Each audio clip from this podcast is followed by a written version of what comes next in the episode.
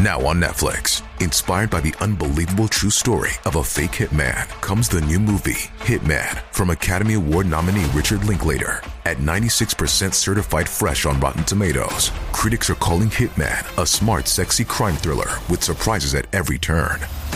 Starring Glenn Powell and Adria Arjona, Hitman. Now playing on Netflix and in select theaters. Rated R. A continuación, atacan brutalmente a una mujer. ¿Respira? No lo sé. Está en el suelo y hay sangre por todas partes. Pero antes de morir, la víctima revela una pista. Escrita en la pared hay la palabra ROC, rock. La pista lleva a los investigadores hasta un servicio de acompañantes y un tiroteo entre rivales. Te lo esperas de una película, pero no de la vida real. Pero una minúscula pista hallada en un lugar improbable pone en evidencia al asesino.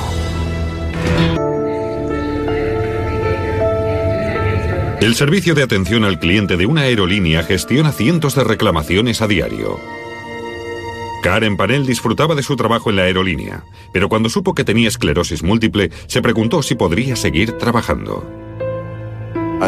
Creo que Karen tenía miedo de llegar a un estado que le impediría disfrutar de la vida como le gustaba. Un sábado por la mañana, el novio de Karen, Tim Permenter, se preocupó al no poder contactar con ella. Se preocupó por ella porque sufría esclerosis múltiple en su fase inicial. Era propensa a sufrir desmayos. No contestaba al teléfono. Así que Tim fue al apartamento de Karen en Tampa, Florida, para ver si estaba bien. Encontró la puerta entreabierta, se preocupó aún más, entró y a pocos metros la vio yaciendo en el suelo. No se preocupe, la ambulancia va hacia allí. ¿Qué le pasa? No lo sé. Está en el suelo. ¿Cómo dice? Está en el suelo. ¿Está consciente? No. ¿Respira? No lo sé. Está en el suelo y hay sangre por todas partes. La muerte de Karen se declaró en la escena del crimen. En el apartamento, los investigadores encontraron la caja de una pizza sobre la encimera. El recibo indicaba que la habían entregado a las 8 y 48 de la noche anterior. Los investigadores también advirtieron sangre en la pared junto al cuerpo de Karen y sangre en los dedos de la mano derecha. Escritas en la pared había tres letras que formaban R-O-C. Los investigadores descubrieron que Rock era el exnovio de Karen, Rock Herpig. Hace más de 20 años que me dedico al periodismo y es el primer caso que recuerdo de alguien que escribe un nombre en la pared con su propia sangre para dar pistas a la policía. Lo esperas de una película de Hollywood, pero no de la vida real. Karen Panel y Rock Herpig habían tenido una amarga separación un año antes. Además, los familiares contaron a la policía que Herpig había estado muy enganchado a las drogas y que aquello provocó la separación. Llamaron varias veces a la policía para que acudiera a su casa por incidentes domésticos. Tuvieron una relación muy turbulenta. La policía interrogó a Rock Herpig el día después de encontrar el cuerpo de Karen. Toda la conversación empezó con una amiga tuya tiene un problema. Y pregunté, ¿qué amiga? Y respondieron, Karen Panel. Y dije, ¿qué ha hecho ahora? Y contestaron, bueno, no ha hecho nada. Está muerta.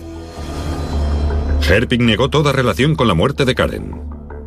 Rock se sorprendió al vernos. Aseguró que hacía seis meses que veía a Karen. Me explicaron que mi nombre estaba escrito en la cocina con la sangre de Karen. Pero no era una pregunta, sino una afirmación. No buscaban mi comentario. No querían comentarios, así que no hice ninguno.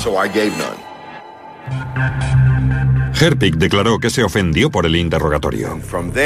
Y a partir de ese momento empezaron a decir, ¿dónde estaba el 11 de octubre? ¿O qué tiene que decir? Verá, estaba... No sé dónde estaba ese día. Tendría que mirar mi calendario. Por el amor de Dios. Como la entrada del apartamento de Karen no estaba forzada y había el nombre de Rock escrito sobre la pared, era lógico pensar que la policía lo considerara sospechoso. No habían robado nada de la casa. ¿Qué motivo podía haber? Y asumieron que era definitivamente odio hacia Karen. Mis huellas estaban por toda la casa. Había vivido con Karen Panel durante un año. Compartíamos todas las estancias del apartamento y era comprensible que estuvieran por todas partes. Conocía a Karen, sabía cuáles eran sus hábitos. Con seguridad conocía la casa. Podía entrar en la casa. Karen no se habría sobresaltado al verle. En fin, que era un suma y sigue de elementos que nos llevaron a investigarle.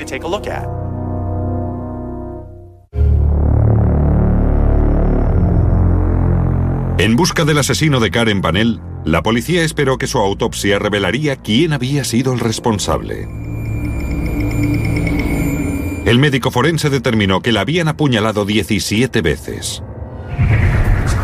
Aquel nivel de violencia fuera de lo común apuntaba a una relación personal entre Karen y su asesino. El apuñalamiento es una forma muy personal de matar a las personas. Normalmente se apuñalan con tal ensañamiento cuando ese alguien es próximo a la persona. Los forenses hallaron epiteliales bajo las uñas de Karen. Desgraciadamente, el test de ADN no era determinante. Eran las peores noticias que podían darnos. Karen era una chica admirable, siempre activa, vivaz y muy inteligente. Era la típica persona llena de vida que se hace querer. La autopsia de Karen Panel sí que ofreció una contradicción curiosa. Faltaban tres trozos de la pizza que hallaron en el apartamento de Karen la noche de su asesinato. Pero el forense no los encontró. No había comido pizza. El repartidor declaró que había entregado la pizza a Karen antes de las 9 en la puerta. Por lo que el asesino puede que ya estuviera dentro cuando llegó la pizza o que llegara más tarde. El novio de Karen, Tim Permenter, quien había descubierto el cuerpo, tenía una coartada para esa hora. Estaba con un amigo en una cabaña del lago Moon a 40 kilómetros, una coartada que cuadraba.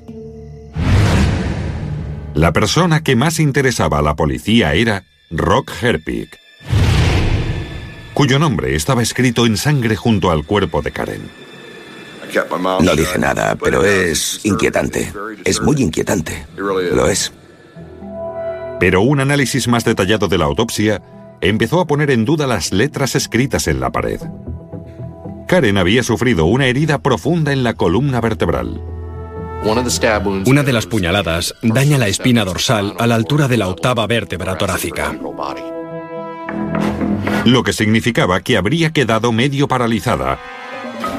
Y las heridas de arma blanca en los músculos del pectoral y la vena aorta hicieron concluir al forense que no había podido escribir nada en la pared. No habría tenido suficiente presión sanguínea y suficiente volumen de sangre para repetidamente hundir el dedo, porque sus dedos no son un bolígrafo. No le sangraba el dedo y tendría que haberlo untado varias veces, así que estaba muerta cuando lo escribieron. Y el análisis de la sangre salpicada reveló que quien escribió sobre la pared lo hizo mucho después del ataque. Había partes de las letras que se habían escrito encima de sangre salpicada y esa sangre debajo de las letras no se veía afectada. Eso se explicaba porque la sangre que había salpicado durante la agresión se había secado antes de que escribieran las letras. Y la familia de Karen señaló otra incongruencia. La sangre estaba en la mano derecha de Karen. Al hablar con la familia de Karen supimos que Karen era zurda y no había sangre en su mano izquierda. No habría escrito nunca una pista en la pared usando la mano derecha. Por eso las autoridades tuvieron más que motivos para pensar que era un truco.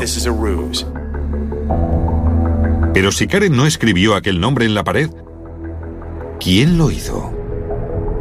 Tenía que ser alguien que conociera el nombre del exnovio de Karen y quisiera incriminarle. Pero hacer aquella pintada e intentar hacer creer que fue otra persona quien lo hizo indica claramente que no era su primera vez. No era su primera vez. Y la policía lo sabía. Sabían lo que tenían entre manos. Un posible sospechoso era el exmarido de Karen, Jeff Payne. Karen le estaba pidiendo un aumento de la pensión alimenticia tras haber sabido su diagnóstico de esclerosis múltiple. Karen temía que su seguro de salud no iba a cubrir todas sus necesidades médicas. Pero Payne tenía una coartada. Estaba a 480 kilómetros en Miami cuando la mataron. Y la policía descubrió que Karen salía con varios hombres antes de morir. Karen estaba con un piloto de British Airways.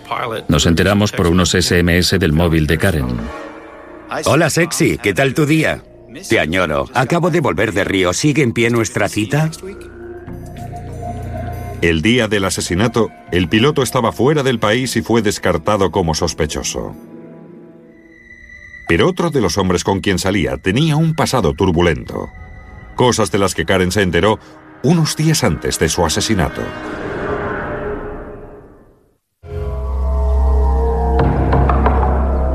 Cuando la policía revisó los antecedentes del hombre que había encontrado el cuerpo de Karen Panel, Tim Permenter de 36 años, descubrió que tenía un pasado interesante. Karen y él apenas llevaban saliendo unos meses. Se habían conocido cuando Karen compraba un coche nuevo y Tim era el vendedor. Muy inteligente. Estaba al día de la actualidad, la historia. De hecho, jugamos varias veces a juegos online de preguntas y respuestas. Y me fastidia tener que admitir que me ganó unas cuantas veces. Pero unos días antes de morir, Karen contó a sus amigos que se había enterado de aspectos muy alarmantes sobre Permenter. Estaban viendo un programa en la tele sobre personas y sus pasados ocultos, esqueletos escondidos en el armario, por así decirlo. Y mientras lo veían, Karen comentó a Tim que cómo podía ser que la gente se guardara secretos así. Tim la miró y le confesó que él tenía un secreto. Encendió el portátil y se metió en la página web del Departamento de Centros Penitenciarios de Florida. Allí estaba su foto. Había salido de la cárcel hacía un año y seguía en libertad condicional. Tim le dice que es presidiario. Sus antecedentes penales incluyen 16 delitos, incluido un intento de asesinato. Había participado en un tiroteo. Era un criminal.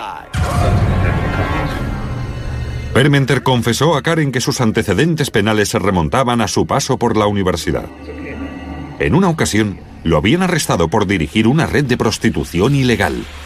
Supuestamente tenía una agencia de acompañamiento en Gainesville, Florida, donde está la universidad. El servicio de acompañamiento era una tapadera de prostitución. Mientras dirigía aquel negocio, Permenter se enfureció al saber que otro servicio de la competencia le robaba clientes. Así que él y otro señor fueron a Tallahassee con armas y alquilaron una de esas señoritas de compañía de esa agencia. Y cuando la tuvieron delante, sacaron las armas y le exigieron que los llevara hasta su jefe. Se produjo un tiroteo. Permenter disparó e hirió a su rival y también recibió dos tiros. Fue directamente del hospital a la cárcel con una condena de 12 años. No es alguien con quien quiera salir. Por supuesto, Karen, cuando comienza a salir con Tim, no sabe nada. Cuando Karen supo la verdad, terminó la relación y empezó a salir con otros hombres. Tim, que era un tipo muy celoso, empieza a fisgar por la casa en busca de pruebas, revisando la basura, registrando sus cosas. Según los amigos de Karen, Tim halló un condón usado en la basura de Karen y se puso furioso. No era la primera vez que Karen tenía problemas con Tim por haber hablado con otros hombres amigos de ella. Recuerdo una noche que hablamos y Karen me contó que Permenter la había intentado estrangular y le respondí que debía ir inmediatamente a la policía e iniciar una orden de alejamiento. Pero Permenter negó su implicación en el asesinato de Karen y tenía una coartada para la noche del crimen. Declaró a la policía que había dormido en casa de un compañero de trabajo en una cabaña del lago Moon a 40 kilómetros de distancia. Pero en el registro de llamadas del teléfono de Permenter había una llamada a su compañero a las 9 y 32 de la noche, lo que indicaba que no estaba con él todavía y había llamado desde un lugar sospechoso. La llamada telefónica había quedado registrada en una torre próxima al apartamento de Karen. No decía la verdad sobre su paradero mientras llamaba. Es imposible. No estuve allí. La torre repetidora está justo al salir del complejo de apartamentos, así que no te dio tiempo de ir tan pronto. Es imposible. Pero ya la habían matado antes de las nueve y media. No sé, no tengo explicación. La policía se concentró entonces en la pizza entregada en el apartamento de Karen a las 8 y 48 de la noche. Faltaban tres trozos, pero no hallaron pizza en el estómago de Karen. Rociaron con ninidrina la caja de la pizza, que reacciona con los aminoácidos del sudor y revela huellas dactilares. Se forma una mancha lila que deja ver las huellas en color lila o rojizo en superficies de papel o cajas y otras superficies absorbentes. Varias personas habían manipulado la caja y aquello causaba problemas potenciales. Es muy difícil rastrear y localizar a todas las personas que han tenido acceso a la caja de pizza desde que estaba en una estantería hasta el repartidor y el resto de personas. Compararon las huellas con las personas que pensaban que podían estar relacionadas con el caso. Karen, Tim Permenter y el exnovio de Karen, Rock Herpig. Las huellas de Rock no estaban, pero sí las de Tim Permenter. Hemos hablado con Rock. Rock estaba con mucha gente y con su nueva familia política. Yo no la he matado. ¿Cómo puede ser? Estuviste allí e insistes, ¿no? No lo sé. Contradecía su historia. El hecho de que sus huellas estuvieran en la caja indicaba que la había tocado tras la entrega, a menos que tuviera una explicación para aquello como que era repartidor de pizzas y trabajaba para esa empresa. Pero para juzgarle, los investigadores necesitaban más. Comer pizza no le convierte en asesino.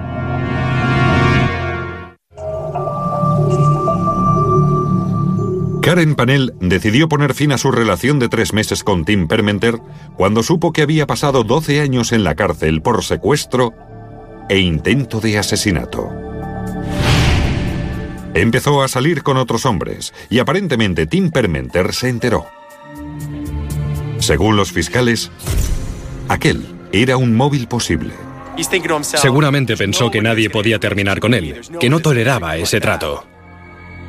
Las primeras pruebas de ADN de las células epiteliales debajo de las uñas de Karen no eran concluyentes. Por eso, los científicos recurrieron a un test de ADN más sofisticado con la esperanza de obtener resultados. Un test Y de ADN únicamente analiza el cromosoma Y presente en los hombres. No analiza el ADN de mujeres como las células epiteliales de Karen que podrían estar presentes. Es importante, especialmente cuando se analizan pequeñas cantidades de ADN. Esta vez, resultó. Había ADN en las uñas. Era el de Permenter. Los abogados de la acusación dedujeron que Tim Permenter fue a casa de Karen con la intención de reavivar su relación. Pidieron una pizza que llegó poco antes de las nueve. Pero las pruebas indican que Karen nunca comió de aquella pizza. En algún momento, la situación se violentó. Permenter cogió un cuchillo de la cocina y la apuñaló repetidas veces.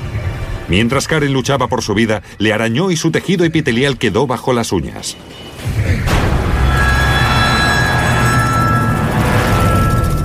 Probablemente Permenter intentó poner las ideas en orden e inventarse una coartada mientras comía la pizza, dejando su huella en el cartón poroso. Cuando decidió pintar el nombre del exnovio de Karen en la pared con sangre, el charco ya se había secado. La sangre húmeda sobre la seca reveló a los investigadores que aquello había sido muy posterior. Cuando untó de sangre la mano derecha de Karen, olvidó que era zurda. Luego llamó a su amigo para montar una coartada. Su llamada quedó registrada en la torre telefónica próxima al apartamento de Karen. Pedimos una orden para analizar su registro de llamadas y detectamos que la primera llamada de Tim fue hecha a las 9.32 cerca de la casa de Karen Panel. Fue clave porque desmontó toda su versión. A la mañana siguiente, Tim regresó a casa de Karen, llamó a la policía y simuló una puesta en escena diseñada para despistar a los investigadores. Está en el suelo y hay sangre por todas partes. ¿Por todas partes? Está lleno. Dígame, ¿de dónde viene? No lo sé. Si hubiera intentado sentarse, sin importar las heridas, la sangre que fluía de la aorta lo habría dificultado o impedido. Habría caído hacia atrás inmediatamente. Impermenter fue juzgado y condenado por asesinato en primer grado con una sentencia de cadena perpetua, sin condicional. Curiosamente, no agradeció que el juez le perdonara la vida. Tim nos contó que quería ir a la silla eléctrica, que no quería pasar toda su vida encerrado. Fue un caso de manual de alguien que se creyó más listo que los investigadores. Pero cuanto más se esforzaba, más pruebas dejaba. Ese tipo se cree más listo que nadie y por eso se le fue la mano al matar. Esta escena en particular estaba llena de pruebas forenses. Sin embargo, si no sabes qué hacer con ellas, no sirven de nada. La medicina forense podría decirse que me salvó la vida. De no ser por la caja de pizza, si no lo hubiera delatado el ADN bajo las uñas de Karen, habría un inocente incriminado y un asesino libre.